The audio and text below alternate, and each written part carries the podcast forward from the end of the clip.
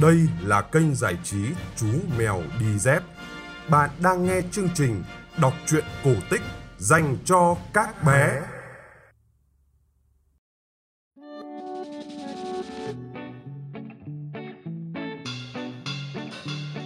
Xin chào các bạn nhỏ, chúng ta lại gặp nhau trong chương trình kể chuyện cổ tích phát trên kênh giải trí Chú Mèo Đi Dép.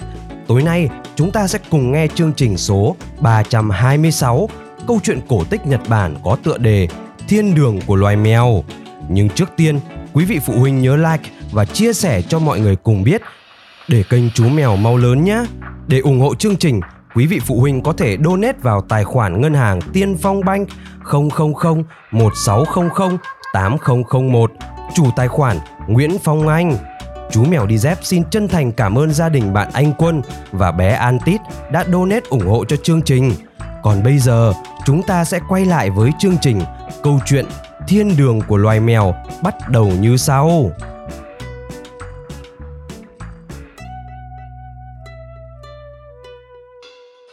Ngày xưa, ngày xưa, trong một làng nọ, có một người đàn bà con nhà quý tộc, tính tình rất kiêu căng và độc ác. Mụ ta tuy giàu có, nhưng tâm địa vẫn luôn dây dứt vì ganh tị. Mụ ganh tị với người khác không chỉ về tiền bạc của cải mà còn cả về sắc đẹp và tuổi trẻ nữa. Thậm chí khi thấy mọi người xung quanh vui vẻ, thân thiện với nhau thì mụ ta cũng đã tức tối, giận dữ rồi. Mụ chỉ cần thấy trên khuôn mặt của một người nghèo nào đó nở nụ cười thôi là mụ đã dậm chân dậm cẳng, tức tối la lên. Nhìn cái đứa nghèo hèn kia kìa, nó nghèo như thế đấy mà mọi người lại thích nó. Còn tôi thì sao? Tôi quý phái hơn nó, giàu có hơn nó, thế mà tôi lại khổ sở như thế này. Tại sao lại như thế chứ? Người đàn bà xấu tính sẽ nói liên miên một hồi, rồi thế nào cũng tính đến chuyện làm sao để cướp lấy niềm vui của con người nghèo khổ kia. Trong số tôi tớ của mụ nhà giàu này có một cô gái tên là Yukiko. Cha mẹ cô mất đã lâu, cho nên cô lớn lên trong nhà của mụ nhà giàu, bị đòn roi và nghe chửi mắng suốt ngày. Mặc dù phải chịu đựng nhiều cảnh đau khổ, nhưng cô vẫn giữ được tấm lòng thanh cao, vẫn giữ được tư cách vẫn bình tĩnh và dễ thương. Sinh vật duy nhất trong nhà mà cô gái thương mến là con mèo đen nhỏ, con mèo cũng rất thương mến cô. Tối nào, con mèo cũng ngủ trong giường của cô gái, còn ban ngày thì nó luôn luôn quấn quýt bên cô, thường cà lưng vào hai chân cô. Những lúc đó, cô gái thường ẵm con mèo lên, vuốt ve bộ lông mịn màng của nó để quên đi bao nỗi phiền muộn trong lòng. Cô cảm thấy bớt cô độc hơn vì ít ra trên cõi đời này cũng có một sinh vật thương yêu cô. Mụ chủ biết rõ tình bạn giữa cô gái và con mèo nhỏ nên khi nào thấy cô gái và con mèo đi với nhau là mụ giao cho yukiko thật nhiều việc để làm mụ chủ thường nói như thế này vì mày rảnh thì giờ để chơi với mèo thì mày cũng có thể làm việc này việc kia cho người đã nuôi mày chứ. Mỗi lần như vậy, Yukiko chỉ còn biết ngậm đắng nuốt cay, lo đi làm việc mà thôi. Số phận của con mèo cũng không hơn gì. Mụ chủ đánh nó, nhổ dâu hay bứt lông của nó, rồi vừa cười vừa nói. Đấy, mày thấy mọi người đều nuông chiều mày chưa? Có lẽ tao vuốt ve mày không dịu dàng bằng con Yukiko phải không? Cô gái giúp việc bây giờ chỉ còn cách lén vuốt ve con mèo mà thôi, nhưng cô vẫn tiếp tục chia sẻ thức ăn với nó. Bữa ăn nào còn lại vài miếng cá ngon, cô gái luôn len lén mang đến cho con mèo. Chỉ có những giây phút hiếm hoi được ở cạnh con mèo nhỏ mới làm cho cô cảm thấy vui sướng. Khi nào cô được chút bầu tâm sự với con mèo và kể cho nó nghe về những hành động ác độc của mụ chủ đã gây ra cho mình – cô mới thấy nhẹ nhõm được phần nào, mặc dù cô chỉ tâm sự với mèo một cách lén lút và luôn luôn sợ bị phát hiện. Nhưng một hôm, Yukiko tìm mãi mà vẫn không thấy con mèo ở đâu. Mặc dù cô thường viện cớ này cớ nọ để chạy ra sân, hỏng trông thấy cô bạn mèo trong chốc lát, nhưng vẫn không thấy nó đâu hết. Chắc nó đi chơi đâu đó, tối nó sẽ về. Yukiko tự an ủi mình. Nhưng tối đến cũng không hơn gì ban ngày. Con mèo vẫn không đến giường cô như mọi khi. Yukiko trằn trọc không ngủ cho đến sáng.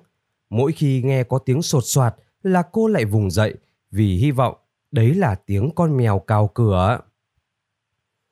Buổi sáng, cô thức dậy, người xanh xao, hai mắt đỏ hoe vì khóc.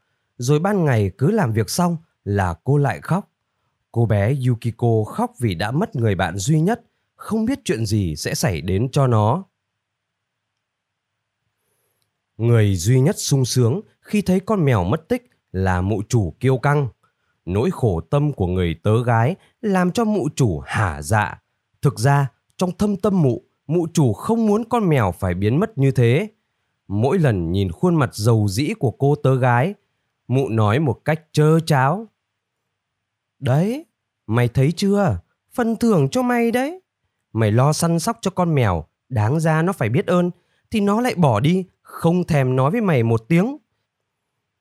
Thế mà tao đã tin rằng thế nào nó cũng báo cho mày biết trước. Thì ra nó lại chỉ nghĩ đến việc trốn đi thôi. Trên thế gian này tất cả mọi sinh vật đều xấu hết, người cũng như thú. Bởi vì mụ chủ vốn là một kẻ bất nghĩa, cho nên mụ cố gieo thêm sầu khổ cho cô gái. Nhưng Yukiko vẫn luôn luôn nhớ đến con mèo nhỏ. Dĩ nhiên là cô không cãi lại chủ, nhưng cô không tin một lời nào của con người ác độc này cả. Cô nghĩ bụng, chắc con mèo của mình đã gặp chuyện gì buồn khổ rồi, mà mình thì không đến giúp nó được vì không biết nó ở đâu. Cả ngày lẫn đêm, lúc nào cô cũng lo lắng cho số phận của người bạn bé nhỏ. Sau một thời gian, bỗng một hôm, có một thầy bói đi qua làng. Ông ta rất tài tình, không những có thể đoán được chuyện xảy ra trong tương lai mà còn giải đáp được những vấn đề khó khăn liên quan đến cả hiện tại nữa. Ông ta được nhiều nhà mời vào để đoán chuyện tương lai và giải quyết những khó khăn hiện tại. Và dĩ nhiên là mụ chủ kiêu căng cũng mời ông đến. Mụ ta hỏi ông nhiều chuyện mãi cho đến tận khuya. Tất nhiên là hỏi càng nhiều thì trả tiền càng nhiều. Vì dù có là nhà thuyết giáo đi nữa thì họ cũng chỉ sống nhờ tiền khách cho mà thôi. Cô bé Yukiko rất muốn hỏi nhà thông thái để biết con mèo ra sao rồi. Nhưng mụ chủ ác độc không cho phép cô hỏi, cho nên cô chỉ dám đứng nép bên cửa, hy vọng có thể nói chuyện được với nhà tướng số khi ông này từ phòng mụ chủ đi ra. Cô rất sợ mụ chủ thấy cô ở chỗ này, thế nào mà cũng mắng là cô nhắc việc, nhưng lòng ham muốn biết được số phận của con mèo ra sao quá mãnh liệt, lớn hơn cả lòng sợ sệt mụ chủ nhà nữa. Yukiko phải đợi thật lâu mới thấy ông thầy tướng số từ trong nhà bước ra. Khi ông ta đến cửa, Yukiko liền đứng dậy, nhưng mình thật thấp và nói nỗi đau khổ của mình cho ông ta nghe. Rồi cô phan xin. Thưa thầy bói, ngài là người biết hết mọi chuyện trên đời này. Chẳng có lẽ ngài cũng biết số phận của cô mèo đen, bạn thân của tôi ra sao? Ông thầy bói bấm đốt ngón tay một lát rồi đáp. Con mèo của cô có lẽ đang ở trên núi mèo trong dãy núi Inaba ở đảo Kyushu. Nếu quả thật cô muốn gặp nó thì cứ đến đấy và cô không lường trước được chuyện gì sẽ xảy ra đâu. Khi biết được trên đời này còn có chỗ để được gặp lại con mèo thân yêu, Yukiko không ngần ngại một chút nào. Không một nguy hiểm nào, không một chướng ngại nào có thể ngăn cản cô đi đến đấy hết. Cô van xin mụ chủ mãi cho đến khi mụ chấp nhận cho cô nghỉ vài hôm. Tuy đã bằng lòng, nhưng mụ lại nói, Tao chấp nhận, nhưng khi về, mày phải làm việc bù. Cứ mỗi ngày nghỉ, mày phải làm hai ngày không lương. Mụ cho phép vì lòng dạ mụ đen tối, ác độc. Vì mụ nghĩ đến nguy hiểm đang chờ đón cô bé. Nghĩ đến những gian lao khổ sở cô bé sẽ gặp trên đường mà tất cả chỉ vì một con mèo. Yukiko chuẩn bị hành trang cái túi sách chỉ đựng các thứ cần thiết và vài cái bánh rán khô cô lấy trong bếp. Rồi cô khởi sự một chuyến đi dài, khó khăn. Vào những đêm trường lạnh lẽo, cô ngủ ngay trong bụi cây bên vệ đường vì sợ lạc. Còn ngủ trong nhà thì cô không có tiền. Rồi khi trời mới sáng đủ để đi, cô đã vội vã lên đường. Đôi dép bằng sợi gai chẳng mấy chốc đã bị mòn, đá nhọn đâm vào chân cô dướm máu. Cuối cùng, cô cũng tới đảo Kyushu. Đến ngôi làng đầu tiên thì trời đã tối. Cô bèn hỏi đường để lên núi Inaba. Những người nông dân nói. Dãy Inaba nằm ở bên kia sông, nhưng cô đừng nghĩ đến chuyện đi đến đấy, nguy hiểm lắm. Chỉ có những thợ săn can đảm nhất mới dám qua sông, và nếu đã qua rồi thì không bao giờ họ đi xa bờ và nghỉ lại đêm ở đấy đâu. Núi ấy là vương quốc của mèo, nơi không bao giờ có người đặt chân đến. Yukiko lễ phép cảm ơn những người nông dân đã có lòng tốt khuyên cô và cô từ chối lời đề nghị vào nhà họ nghỉ qua đêm với thái độ rất lễ phép. Thấy mọi người cứ ra sức khuyên không nên đi, cô bèn cương quyết đáp. Tôi sẽ biết cách đề phòng. Tôi đã đi hết một nửa thế giới với mục đích duy nhất là vào cho được vương quốc mèo kia mà. Mọi người thấy cô cương quyết như thế nên họ đành để cho cô đi. Họ nói, chúng tôi chỉ báo trước cho cô biết mọi nguy hiểm sẽ xảy ra thôi. Còn nếu cô không muốn nghe thì đấy là quyền của cô đấy nhé. Ra khỏi làng, Yukiko theo hướng đến bờ sông, rồi cô tìm được một chỗ nước cạn để lội qua. Bên kia sông, một cánh rừng rậm trải dài theo sườn núi. Yukiko thu hết can đảm đi vào khu rừng âm u. Cô can đảm bước đi, luôn luôn nhìn ra phía sau, nhưng tất cả đều yên lặng, không một cảnh cây dao động.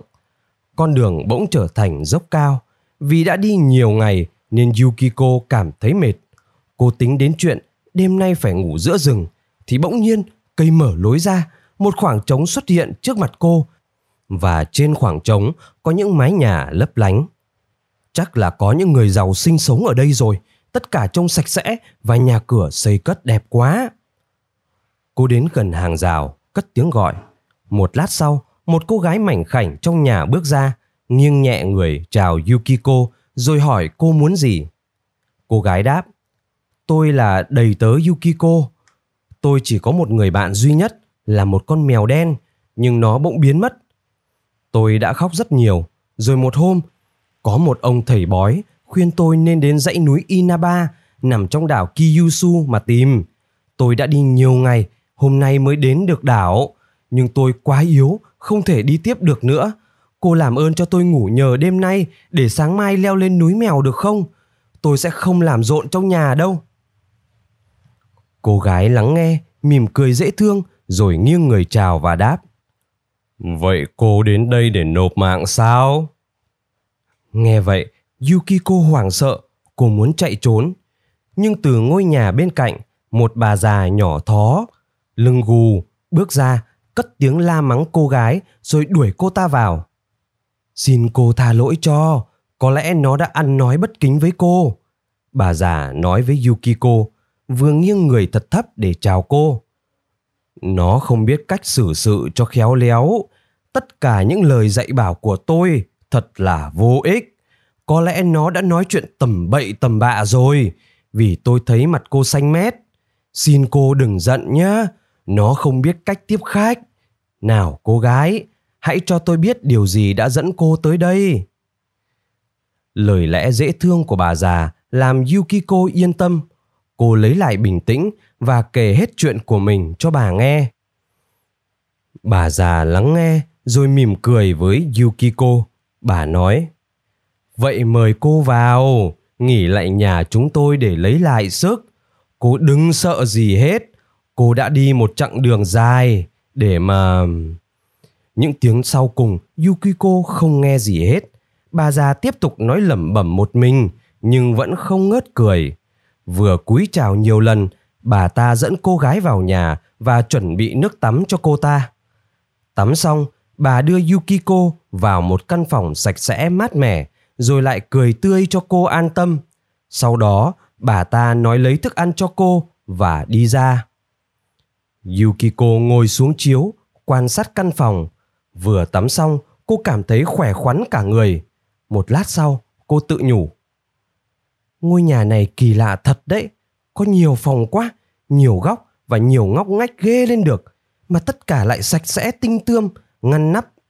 Chắc chủ nhà nuôi nhiều tôi tớ lắm, và chắc là mọi người đều ở đây hết. Nhưng mà họ đâu rồi nhỉ? Mình chẳng thấy ai hết và lại yên tĩnh thế. Quả là có một sự yên lặng đáng sợ. Bỗng Yukiko có cảm giác như nghe có tiếng người nói ở phòng bên cạnh. Cô thấy tò mò, bèn lặng lẽ đứng dậy, dần hé cửa ra một tí. Trong phòng bên cạnh có hai cô gái rất đẹp đang nằm trên chiếu. Tóc họ bới cao thật cầu kỳ, kẹp tóc toàn bằng ngà voi chạm trổ rất đẹp. Mặt mày họ đều trắng trẻo, da rẻ hồng hào, mắt đen, eo thon, chân dài. Họ mặc kimono thật tuyệt, may bằng lụa dày. Dưới lớp áo hằn lên thân hình uyển chuyển duyên dáng của tuổi thanh xuân.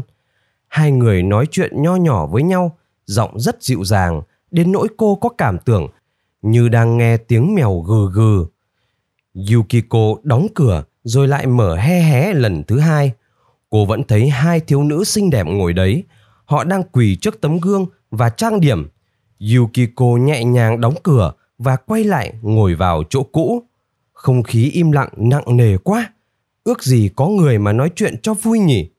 Một lát sau, cô lại đứng lên, đến dán tai vào cánh cửa hồi nãy. Hy vọng sẽ nghe được hai cô gái nói với nhau những gì.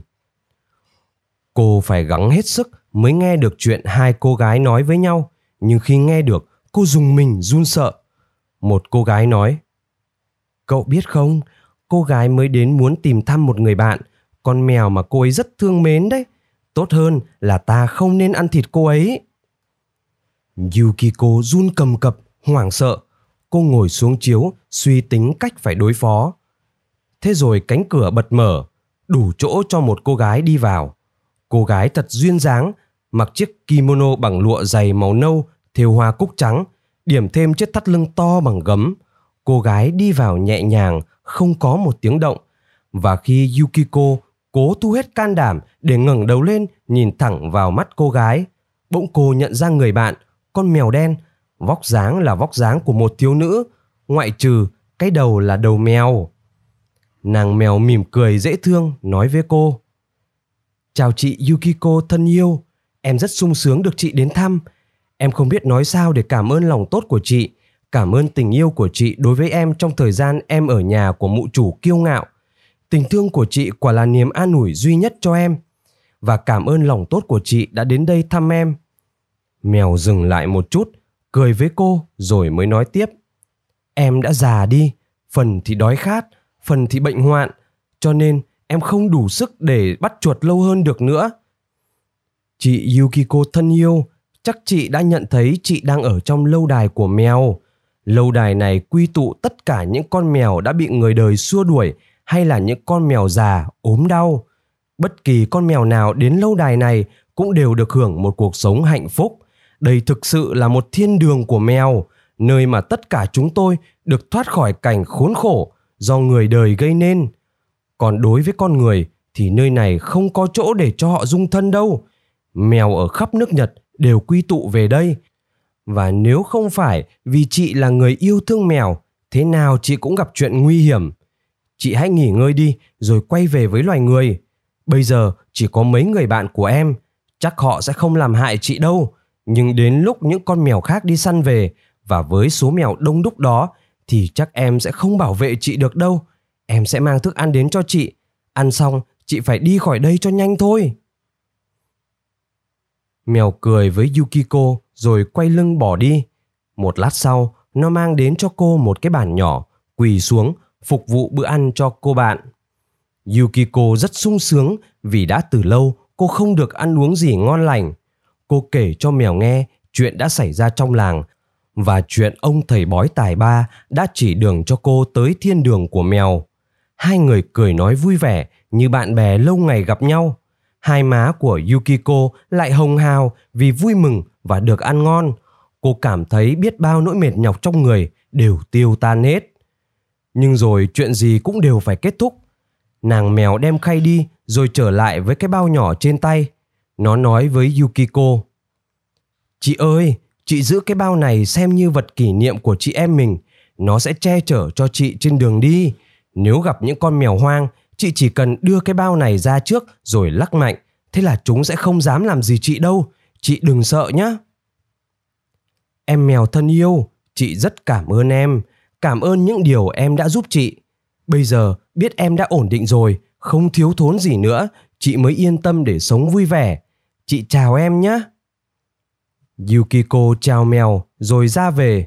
Mèo tiễn cô ra tận hàng rào, đứng nhìn mãi cho đến khi cô đã khuất dạng trong rừng. Yukiko vừa đi vào rừng được vài bước đã thấy bọn mèo hoang nhào đến. Nhìn quanh, cô đều thấy những cặp mắt xanh long lanh sáng, tiếng kêu dữ dằn, không biểu lộ dấu hiệu thân thiện nào cả. Cô mở vội túi sách, lấy cái bao, đưa ra trước mặt và lắc thật mạnh. Những cặp mắt xanh liền rút lui, bọn mèo tránh đường cho cô đi, tiếng kêu meo meo dữ tợn. Thế là Yukiko xuống núi, tay vẫn nắm khư khư cái bao mà đi. Đến đâu, bọn mèo cũng đều rút lui hết. Cuối cùng, cô đến được bờ sông, tìm chỗ nước cạn để lội qua. Lúc này mèo không thể theo cô được nữa nên cô cất bao vào túi sách và lên đường về nhà. Cô vội đi nhanh chân vì cứ một ngày nghỉ cô phải làm hai ngày không lương cho mụ chủ kiêu căng. Mụ chủ quá đỗi kinh ngạc khi thấy cô trở về. Thế không ai ăn thịt mày dọc đường à? Còn con mèo trí tình của mày đã nói gì? Yukiko bèn kể cho mụ chủ kiêu căng nghe chuyện đã xảy ra. Em miêu tả cảnh tòa lâu đài sạch sẽ và ngăn nắp, nói đến những cô gái đẹp và nhất là nói đến người bạn thân của mình. Sau cùng, cô lấy ra cái bao mèo đen cho, mở bao ngay trước mặt mụ chủ kiêu ngạo. Cả hai hết sức ngạc nhiên khi Yukiko lấy từ trong bao ra tấm hình của một con chó lớn nhè răng nhọn hoắt trông rất đáng sợ. Con chó ôm trong hai chân 10 đồng tiền vàng thật. Yukiko quá đỗi vui mừng. Nhiều tiền quá, cô không còn là cô gái mồ côi nghèo nàn phải chịu đựng tính khí thất thường và ác độc của mụ chủ kiêu căng nữa. Lập tức, cô mua lại tự do và ra phố mở một tiệm bán bánh bột gạo và các thứ bánh ngọt khác. Rồi cô sống sung sướng hạnh phúc, luôn luôn nghĩ đến cô bạn mèo đen. Trong khi Yukiko hưởng một cuộc sống mới hạnh phúc thì lòng tham của mụ chủ kiêu ngạo kia vẫn không suy giảm. Mụ ta tự nhủ, một đứa tớ gái nghèo khổ mà còn có được một món tiền cách xù khi đến thăm con mèo thì bà chủ như ta chẳng nhẽ lại không được nhiều hơn thế à? Chắc chắn mình phải có nhiều hơn thế chứ. Ý nghĩ ấy cứ dày vò mụ cho đến một hôm mụ tự nói với mình ta không nên để cho món tiền ấy tuột khỏi tay. Mụ bèn thuê người gánh kiệu, gói ghém hành trang, chất đầy mấy dương vật dụng và áo quần rồi không nói cho ai trong nhà hay trong làng biết mụ đi đâu làm gì. Mụ lên đường đi đến dãy núi Inaba nằm trong đảo Kyushu. Mụ đi rất nhanh vì không đi bộ như Yukiko mà trái lại mụ ngồi trên kiệu và luôn mồm thúc giục người gánh kiệu đi nhanh. Cuối cùng, mụ đến được ngôi làng đầu tiên của đảo Kyushu và vội vàng hỏi đường để vào núi mèo. Những người nông dân lại nhiệt tình đáp. Núi mèo ở bên kia sông, nhưng vùng ấy nguy hiểm lắm. Ngay cả những người thợ săn can đảm nhất của chúng tôi cũng không dám đi xa khỏi bờ sông đâu. Tốt hơn là bà nên quay về đi, đừng đến đấy. Mụ chủ kiêu ngạo nghe họ nói thế, chỉ cười rồi ra lệnh cho gọi đến một người trèo đò để đưa mụ ta qua sông. Mụ ta nói với người trèo đò, trèo mau lên nhá. Rồi quay ra nói với những nông dân đứng gần đấy, ta không có thì giờ để nán lại lâu hơn trong ngôi làng khốn khổ này. Những người nông dân bảo nhau như thế này.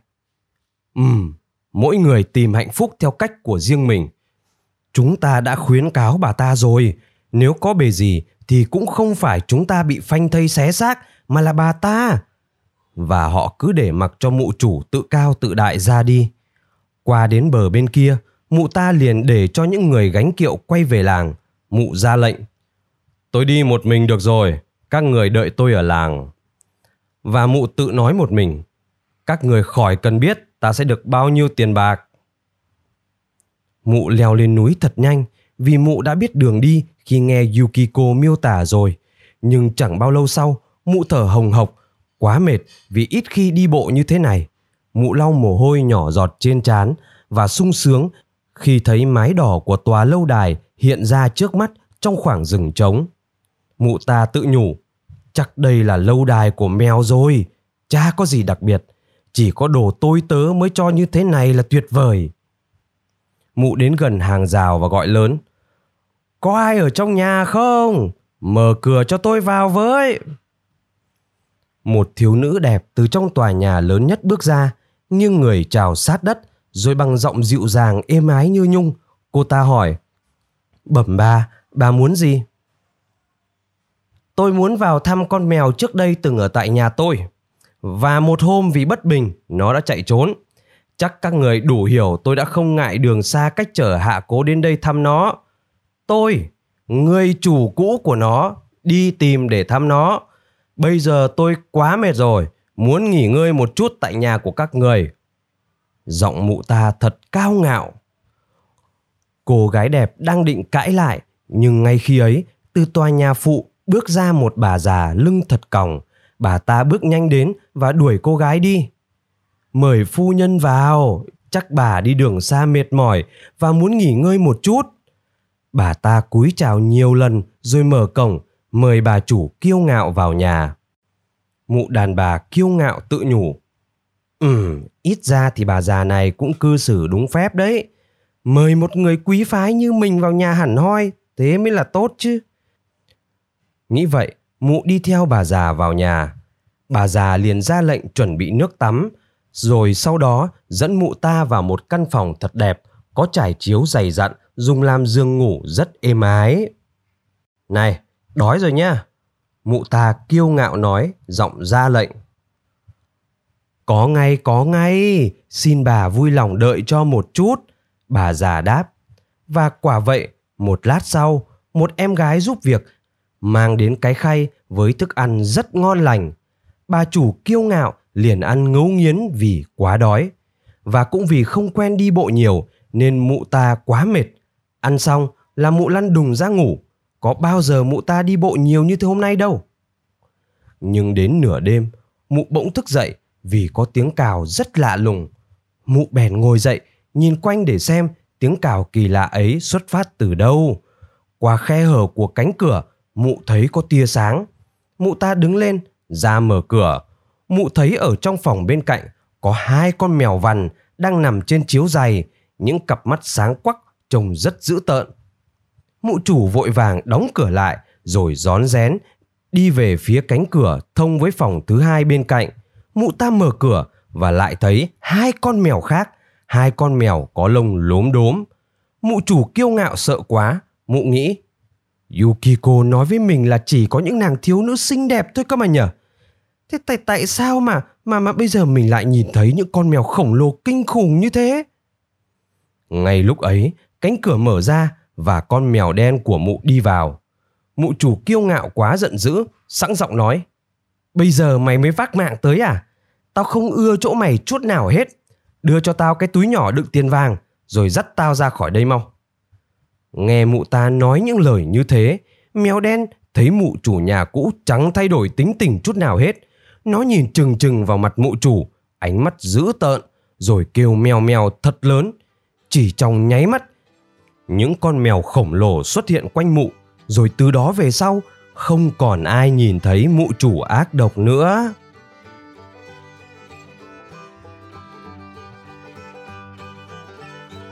Các bạn vừa nghe xong câu chuyện cổ tích Nhật Bản có tựa đề Thiên đường của loài mèo. Chuyện được phát trên kênh giải trí Chú Mèo Đi Dép. Kênh giải trí Chú Mèo Đi Dép đã có mặt trên Spotify, Apple Podcast và Google Podcast. Quý vị phụ huynh nhớ like và chia sẻ cho mọi người cùng biết để kênh Chú Mèo mau lớn nhé. Chúng ta sẽ gặp lại nhau trong chương trình kể chuyện vào lần sau. Còn bây giờ, xin chào và hẹn gặp lại.